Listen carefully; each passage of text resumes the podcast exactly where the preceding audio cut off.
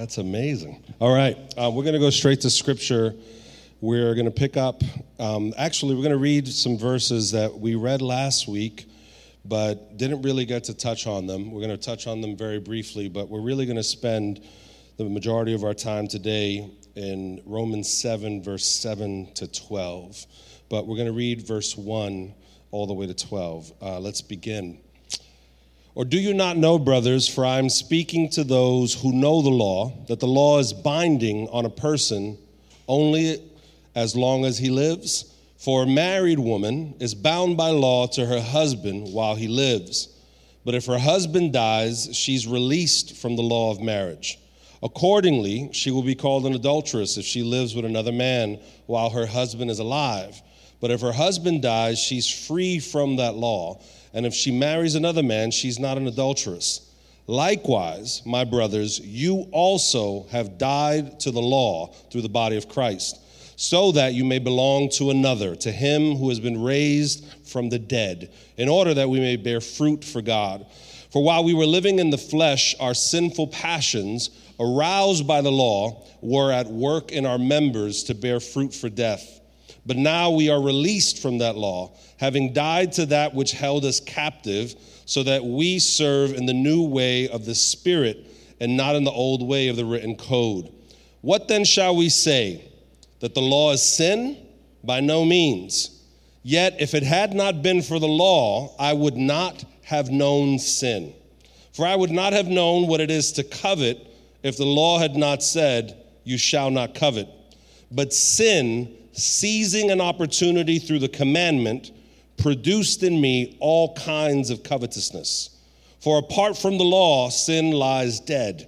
I was once alive apart from the law, but when the commandment came, sin came alive and I died. The very commandment that promised life proved to be death to me. For sin, seizing an opportunity through the commandment, deceived me and through it killed me. So the law is holy and the commandment is holy and righteous and good. Let's pray.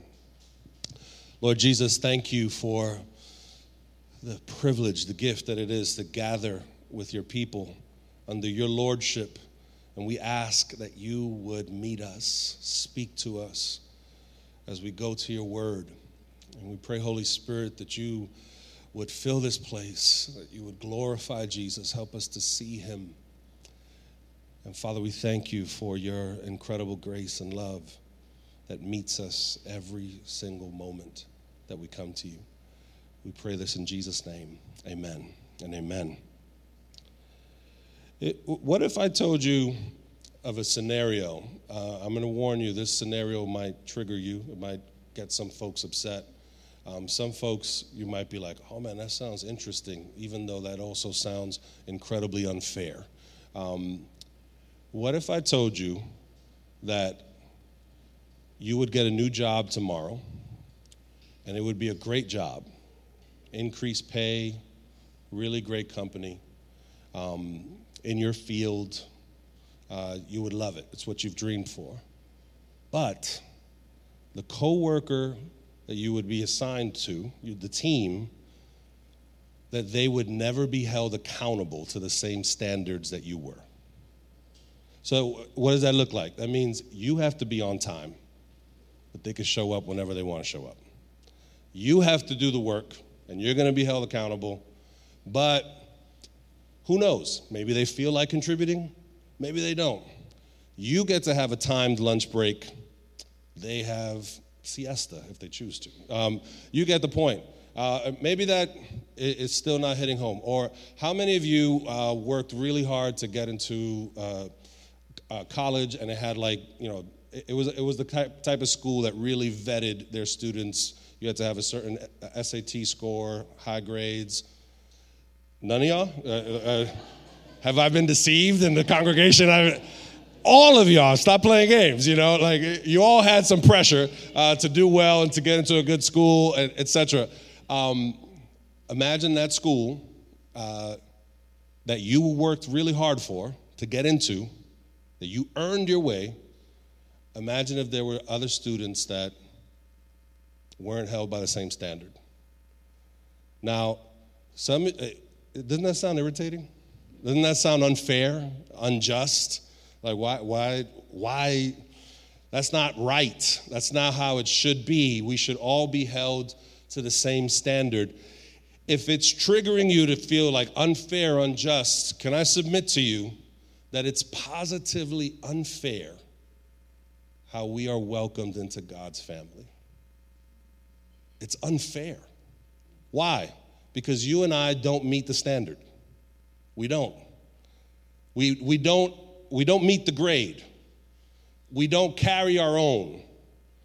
And yet we're welcomed in fully, as if we did. We're treated as if we have obeyed fully, as if we've met the standard. And before you rush to say, wait, that's not only unfair, that feels unjust, here's how God has made that possible. The standard is met just not by us. It was met on our behalf. Jesus met the grade. Jesus is carrying us in ways that we could never carry ourselves. The standard is met by Him, and every time uh, you would seek to scrutinize yourself and judge you, or someone else would point out, you're not fit, you don't belong, God the Father says, they belong. Look, they met the standard. Not them, but it was met on behalf of them. This is what Jesus has accomplished for us. He has met the standard for us. And, and verse 1 to 6, it gives this picture, it gives this uh, like analogy of, uh, of a woman that's married to her husband. And as long as she's married, as long as he's alive, she's bound to the covenant that she made. But the moment he dies, she's free from that covenant. And why does Paul use this language? He's trying to get us to understand something that's profoundly happened in our benefit. And that is that when we died in union with Christ to the law, we died to the relationship that we used to have to the law. And that relationship was one where our obedience to God was the measurement by which we could determine if we were accepted or not. Now that relationship is over. We're no longer relating to God on the basis of obedience to His law. We now relate to God on the basis of grace. We're accepted because of what Jesus has done. And this is absolutely glorious, liberating news. Because you and I, every single moment of our relationship with God, we can rest confidently and say, I am fully accepted. I belong here. You could push your shoulders back with confidence. I belong here. I have a place at God's table. I'm not like hiding in or sneaking in. No, I belong here. I'm family. He's my father. I'm his child. And you can say that confidently, not because you don't say, I belong here because I, I obeyed enough to belong here. I was righteous enough to belong here. You can confidently say, I belong to God. I'm married to Him in this new relationship because of what He has done on our behalf. That's absolutely life altering. It changes everything because of what Jesus has done. We're now married to God through grace. Now, here's something that's important. We are no longer relating to God on the basis of law, where our obedience doesn't determine our acceptance by God. That's changed.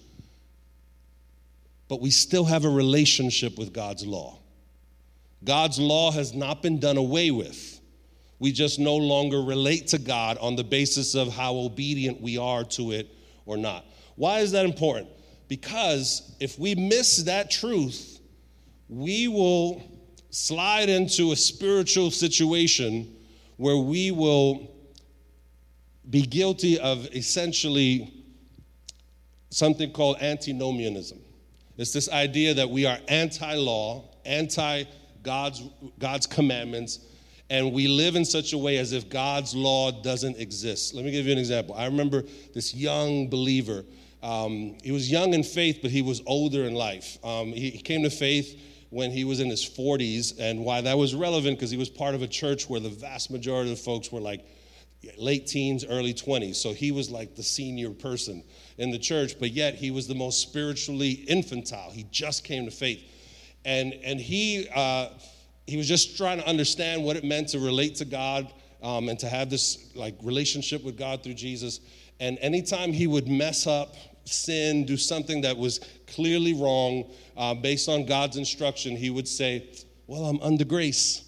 You know, I'm under grace. And, and so it's just like, hey man, that, that's that's not how Jesus calls us to live. It's like, you're right, but I'm under grace. And so like after a while, it just got really like boring to see this grown man say, "I'm under grace." I was like, Yo, "It's not cute. You're a grown man." And so, uh, also own the fact that it's actually not accurate the way you're saying that. Being under grace is never a justification for saying God's law says this, I do that, but I'm under grace. You actually don't understand grace if that's your posture. Obedience or disobedience doesn't disqualify us or qualify us, but we still are called to obey. The law still calls us to obey. By law, also, let's get specific. When it's being used here, it's in reference to the Ten Commandments. You know, those Ten Commandments have not gone away. Jesus dying for us and justifying us by faith did not make the Ten Commandments go away. In other words, you and I can't say, I'm under grace, but, you know, I lied on my taxes. You know, I'm under grace, um, and yeah, I just ran somebody over with my car. I'm under grace. Like, we can't take God's commandments, violate them, and say, I'm under grace, because they're still relevant. Uh, the first commandment is that we'll have no other gods before him. And so you and I can't say, I'm living idolatrously, I'm putting something before God, uh, I'm pushing him out of the center of my life, but I'm under grace. That's not how this is intended to be. Again, you're not judged by the law as worthy or unworthy, but we are called to obey the law regardless. It has not gone away. So now, with that kind of quick summary of what essentially verses 1 to 6 is driving at, that we have this new relationship with God, a new relationship with the law of God, there's something deeper about the law that we have to understand that we're going to dive into. Look at verse 7. What then shall we say? That the law is sin? By no means. Yet if it had not been for the law, I would not have known sin.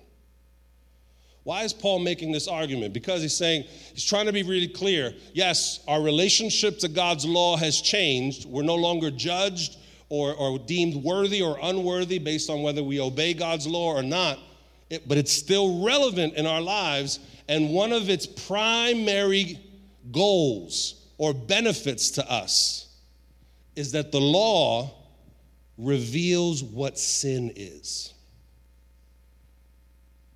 That may sound simple, but actually, it's very deep in that you and I are constantly trying to define right and wrong. And most of the time, we find ourselves defining right and wrong independently from God. We, we, we basically give our standards of right and wrong to God and say, here's the updated version of right and wrong. It'd be really great if you start using this. God has his standard that hasn't changed, but we essentially try to create a new standard of right and wrong. But what it's telling us is that you and I will never know right from wrong. You and I will never know what sin is, and by contrast, obedience or righteousness apart from God's law. It's almost as if, imagine if the dictionary tells us the definitions of words, but we say, despite what that says, today I'm going to say that blue means red. And we're just going to rock out with that, regardless of how confusing that may be. It's like, that's not a red light, that's a blue light. Let's keep driving. You know, like it, if we define reality contrary to how God defines it, imagine how problematic that is. Imagine if God says, This is sin, but we say, No, this is how we define sin.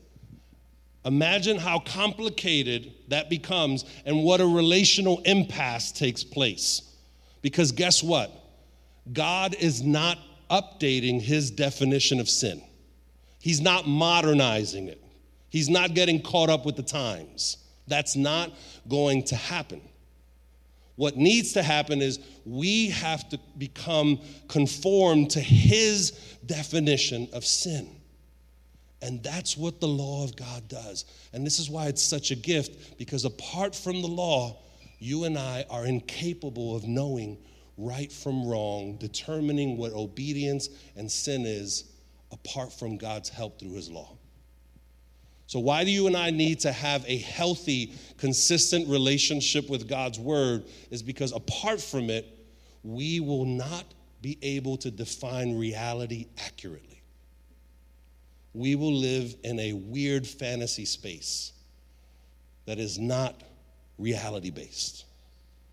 The law defines sin for us. I remember when I was a young Christian, first couple weeks into my Christianity, where I was horrified to learn that scripturally there's such a thing as a Christian sexual ethic. Up until that moment, no one had ever shared with me that there was such a thing. And so I lived the way everybody around me lived basically, that whatever passion we had, whatever desires we had, we were free to fulfill them in whatever way we wanted. And when I come to learn that actually God has a very different definition for us, that He says, Your body belongs to me. Do you realize that your body doesn't belong to you? It belongs to Jesus. You say, man, that sounds aggressive, and I don't know how I feel about that. How else do we process the fact that He's King, that He's Lord of, of all, that He's our Creator? To tell you something other than that would be a lie. It would be to, to, to appease some falsehood. That's not accurate. The accuracy is that your body doesn't belong to you, my body doesn't belong to me, your time doesn't belong to you. It doesn't my time doesn't belong to me. Your money doesn't belong to you. And my money doesn't belong to me. Jesus is Lord of all. I, am so moved by the powerful amens that I'm getting. Like it's just, yes, yes, thank you. Finally, someone saying it. This is the truth. He has claim to everything. Learning that I had, here's the thing I did not know. And once I found out, this is why I was terrified, because I realized everyone around me is living as if we are our own lords and our own kings, and we're determining right from wrong independently from God. And it was like, I had this moment, and uh, uh, this is going to sound extreme. I'm 14, didn't have a lot of complex theological language. The only thing I could say was, "We're all going to hell. Everybody, we're all doomed. Everybody." Because, uh, like, literally, I'm looking at every. We're all living like this under this lie. Why? Because we didn't know God's law. I didn't know God's law. And because I didn't know God's law, I didn't know what sin was. So the first thing that we have to be clear, even though our relationship to God's law has changed, the ongoing relationship that we have with God's law, his, his commandments, is that it continuously defines sin for us. And apart from God's law, we will not be able to define sin. But here's the other thing that God's law does. And this, I'm going to tell you up front, is not flattering. This will not be like complimentary to us. It's going to present to us some real things about us that the most spiritually powerful thing that could happen is for us to own how God describes us in these verses because look at what it says. What then shall we say? Verse 7 that the law is sin? By no means. Yet if, I, if it had not been for the law, I would not have known sin. For I would have not known what it is to covet if the law had not said, You shall not covet. Verse 8. But sin, seizing an opportunity through the commandment, produced in me all kinds of covetousness. For apart from the law, sin lies dead. I was once alive apart from the law, but when the commandment came, sin came alive and I died. The very commandment that promised life proved to be death to me. Now it says it again for sin, seizing an opportunity through the commandment, deceived me and through it killed me. God's law not only reveals what sin is, here's the other amazing benefit to us God's law reveals the true state of our hearts. And this is what is really unflattering, but it's the most honest thing that we can come away with. What we're told is that the moment God's law is introduced to our hearts, immediately, viscerally, without even thinking. It's a reflex. What happens in our hearts is we respond and say, No. You say, Wait a second, little old me? I would never do that. No, that's somebody else, Chris. Never, never. When I hear God's law, I say, Yes, Lord, always, yes. I'm just always saying, Whatever you will, wherever thou shalt lead. Like, like, what it tells us, this is what's happening inside of each of us. And it happens so quickly that we probably are not even aware of it. And we don't even get like second guess it. It's, it's so natural to us. God tells us, I want you to love that person. And despite our desire to want to love that person, our heart's immediate first default response is no. I want to hate them. I don't want to forgive them. I want to keep talking badly about them. I want everybody to have the yuck feeling toward them that I have. So I'm going to spread the yuckiness. You know, just like, did you hear about this person? I don't even know that person. Well, let me tell you about that person. So if you ever meet them, you know what I know. And, and, and you treat them the way I think they should be treated. And I don't like our hearts, the first reaction to God's law is that. God says, I want you to be generous. And our first reaction is hoard, keep it to yourself. There's not enough. Don't you dare trust to give and open up your, your life with your time, with your talent, with your treasure. Today, you, you saw I don't know if you, I was moved, I was encouraged, like, man, look at all these beautiful opportunities for community. And God's inviting us into community. And let's be honest, some of you, with your grin, with your nice smile, you were like, nope, I'm too busy. I'm not doing that again. Oh, man, if only that group was on this day. I'm, oh, oh, man, oh, shucks. No, be honest. Your heart said no. Said no to what God invites us. This is what happens every single time that God tries to speak to us. Our default is that we say no. I've seen this with my kids, it's the most fascinating thing. They have a room full of toys. And the moment I say, hey, that outlet, all the way over there, you're there, all the way over there, that's covered for your safety, don't go there and then it's all they want. It's all they want. It's like, they, like the room goes dim, they see nothing. It's like, outlet, you know, it's like, I want to touch it. You know, like that's all they want. It's like, no, don't do that. Get out of my way. I want the outlet. Like it, it doesn't matter. No, come on, let's watch Moana for the thousandth time. Sing, sing. Forget about the outlet. I need the outlet. Like the moment you say no, all of a sudden that's all they want.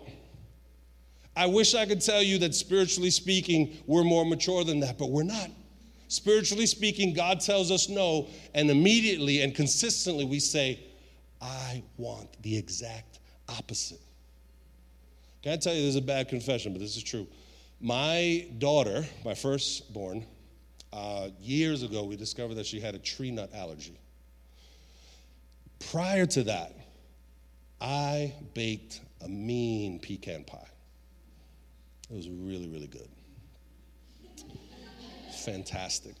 I, I, my first introduction to pecan pie was during college. There was this diner uh, around the house, around the block from where I lived in Bay Ridge, Brooklyn. And, ooh, wow, props for Bay Ridge. Okay. Um, and I used to go there, study late at night, and the waitress was really kind. She would give me like really unhealthy, insane amounts of refills for coffee. And so, like, I'd be wired as long as I bought a slice of pecan pie. Um, and so, it just really enjoyed it. Kind of brings me some good memories, some comfort. Um, I remember one time I was in this like baking pecan pie mode. I was just, anytime I got uh, for people like, you want a pie? You need a pie. I'm gonna get you a pie. I'm gonna make you a pie. And so I'm making them for my church and all that stuff. And I, I got a little, you know, too uh, lifted up. I went to the, the, grocery store and I said, Do you have pecans? And um, the grocery store guy said, Pecan. I was like, All right, I'll stay in my lane. And so, anyway, um, the moment I was told that tree nuts weren't allowed in the house, that is all I wanted. If we would go to a diner or go out to eat, it didn't matter what was on the menu. Oh, that's an interesting steak, lobster, oh, pecan pie.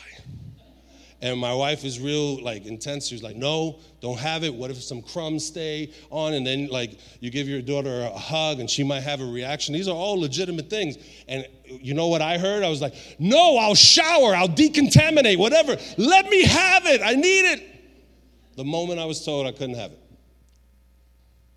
Spiritually speaking, What's your experience of God telling you to do something or God telling you not to do it? And you watch as your heart says, No, I want the complete opposite. That's the unflattering description that Scripture is giving us. This is who we are. This, our heart is always responding that way. Whatever God says, our default response is no. But hear what it's saying. It, it, it isn't just like an intellectual no. It isn't like you told me to love. No, intellectually, I'm saying no. It goes way deeper. Look at verse 5. It says, For while we were living in the flesh, our sinful passions, aroused by the law, were at work in our members to bear fruit for death. Uh, look at what it, what it says in verse 8. But sin, seizing an opportunity through the commandment, produced in me all kinds of covetousness. This goes deeper than just like an intellectual disagreement with God and, and says, You told me to love, I'm gonna say I'm gonna hate. No, it goes deeper. Our very own desires rise up in defiance against what God is calling us to do. Why is this important for us to be honest about this? Here's why two reasons. Our culture, the time we live in, tells us a very bad lie. It tells us that you and I, that we're capable of approaching God's word from a completely unbiased place. That we could actually go to God's word with complete objectivity. But what this is telling us is that's impossible. Because the moment God's word is presented, our objectivity goes out of the door because immediately we say no. Every single handling of God's word by us needs to be factored in that our hearts are actively saying no. God is saying A, our hearts are constantly saying, nah, B. This is, this is every single time. This is all of us. So there is no neutrality, there's no objectivity. Spiritually speaking, this is our default starting place. We start our starting place in relation to God's commandments is to resist, to defy. But here's another thing why this is important. we live in a time that our culture has elevated human desire to the place of king. In that, if you have a desire, if I have a desire, no one is allowed to say, maybe that desire might not be good. Maybe you should second guess that. Have you thought about that? Uh, first off, have you considered that that desire actually goes against what God says is good for us? We definitely don't want to talk about that. Because again, desire is king. And anything that tries to constrain our desires is viewed as vile, as awful, as something that we have to get away. Like it's a crazy time that we live in. Every single individual human being is encouraged to define reality on their own, even if their definition is completely bonkers. And we, as a society, have agreed tacitly and overtly that we are going to co contribute to this insane fantasy. Even if God says, no, this is reality, and we're saying, no, this is reality, we're encouraged to keep going down this rabbit trail of insane spiraling fantasy that has no truth to it. I have a friend that he journeyed with his wife through her, uh, she really struggled badly with bulimia. And if you've ever known anyone who's dealt with that awful, awful like sickness in their soul, it's a terrible thing to witness. This woman, he showed me pictures. She was so thin. And yet, the pain that she lived with was that when she looked at herself in the mirror, she said, Oh, I'm so fat. I can't eat and if I eat something, I have to purge because it's it, so you realize like she's looking at reality in a very warped, twisted way. And he shared with me is like because he was he was like using that to explain like our culture. He says our culture would, would have told me I should have continued to play along with her false reality. Our culture would, would have told me essentially say, if this is how she's defining reality, then go along with it. And say, oh no, yeah, you're right. You, you shouldn't eat anymore. You're, you're done. Yeah, you know what? You should go to the gym now. Diet, extremely diet. It's okay to purge. You are right. It's like, it would have been the most cruel thing in the world to co sign that false reality. God, in His mercy, through His law, does not co sign the false reality that we paint for ourselves. He actually lovingly tells us, hey, this is sin. You know, the most loving thing that God does for us is give us His word and allow us to realize through His word what sin is and what it's not. This is God's grace to us, not allowing us to create these false realities that don't factor in His law. Why is this important for us to process? The goal is not for you to deny your desires or act like they're not there. Sometimes as Christians, we've done that falsely. We think that's the way that we are sanctified by denying the desires that we have and acting like they're not there. No, this actually does the opposite. Be honest about your desires, but be honest about how those desires are formed. It says our desires are often formed in defiance to God's word. In other words, just because you have a desire doesn't mean you should run with it. You should first stop and say, Where did this desire come from? And what we're told is, many of our desires, the moment they formed in us, was the moment we found out that God wanted us to do another thing. Right now, some of us have desires in our life that, if unchecked, could really warp our lives badly. What God's word gives us an opportunity is to essentially question our desires in a healthy way and say, I feel this, I want this, but I also know that I often feel and want things just because God wanted something else for me that our desires are often the birthplace of many of our desires is the fact that God commanded us otherwise. You realize that? Say, but I feel this. I, I really want this. But do you know that you probably really feel that and really want that because God told you that wanting other, other things would be better for you? That rebellion to God, resistance to God is right there producing all sorts. You notice that it said it produced all sorts of covetousness, all kinds, not just one kind, all sorts. The moment we heard, You shall not covet, sin seized the opportunity and said, I'm going to produce all sorts of covetousness in your heart. And so, how crazy would it be to look at covetousness in our heart and say, because I feel it, I'm just going to run with it. I'm going to live unquestioned. I, am I'm, nev- I'm never going to check this desire. I'm never going to bring this desire to God and say, maybe this desire is formed through deception. Uh, maybe this desire is part of my brokenness, not that I should run with it just because I feel it.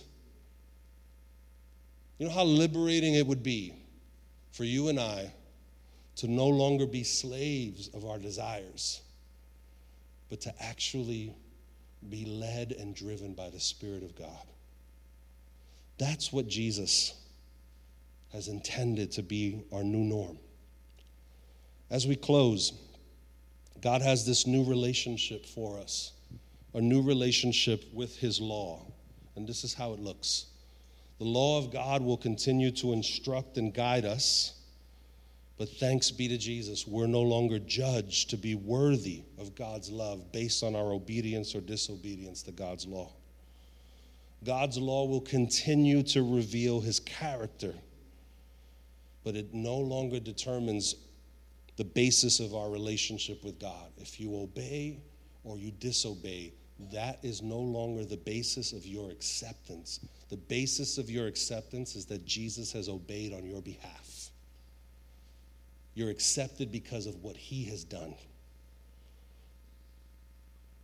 The law, rightly understood, it should usher us into greater honesty before God.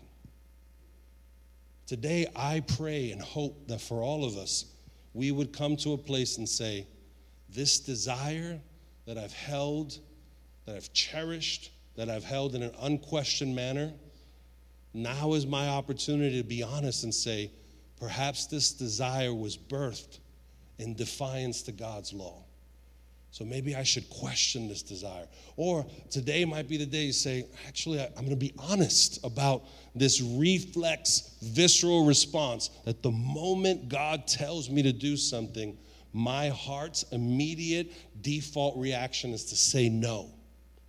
And that when we're honest about that, you know what that sets us up? That sets us up for the salvation that Jesus uniquely brings to us. Because guess what? He is the only one that breaks that cycle in your heart and mind. We will stay in that loop infinitely. God says to do this, we will say no. God says to do this, we will say no. And let's just say hypothetically, God says to do something and we say yes and we try to obey in our own strength, we won't be able to. Jesus breaks that cycle and now he makes it possible that when God tells us to do X, we say through his grace and empowerment, yes. Jesus does that.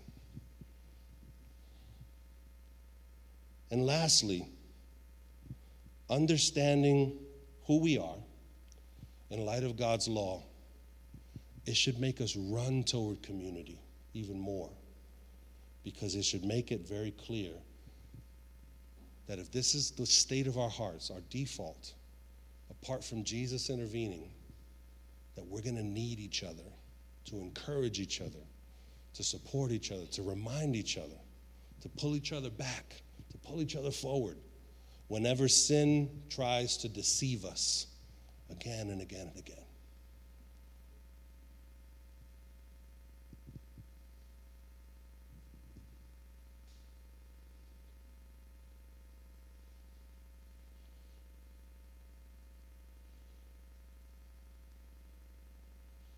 Let's pray for a moment. I'm going to invite the worship team to come forward. But before we do anything, let's just pray. Just really sense the Holy Spirit is trying to knock on our hearts. Would you, right there where you're at, as we prepare to close, just take a moment and ask the Holy Spirit to knock on your heart right now, to speak to your heart, and ask His help that you might hear what He's saying. Jesus.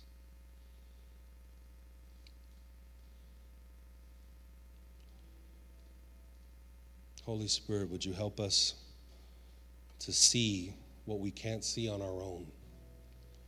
Would you help us to see the ways that we actively buck against, resist the commands of God? Help us to be honest about our default reaction whenever you speak to us. That left to ourselves, our response to your commandment will always be no. Our desires get bent up in the process. So, Lord, would you save us as only you can? But to save us, we have to be honest about it. Just take a moment and be honest with the Lord. Say, God, this is my heart. I'm agreeing with your description of my heart. My desires are often formed in defiance to your word. So I bring my desires to you. I say, I don't want my desires to be my king. I want you to be my king. Jesus. With that posture, could I invite us to stand? And in these next few moments, as we respond to God in prayer, in worship, I want to encourage you. The prayer team is in the back. And so at any given moment, you could slip out of your seat and go and receive prayer for anything you need prayer. The words that were shared earlier, anything the message might have stirred, or just anything you need prayer, they would love to pray with you. At this time, could I invite us, if you feel comfortable doing so, could, could we raise our hands in the presence of God? Physical posture says, God, I'm turning to you. You have my attention. I want to bring my affections to you. God, meet me my hands open. I hold nothing back. I come to receive. Meet me now. Speak to me. Let's worship him. Let's seek him.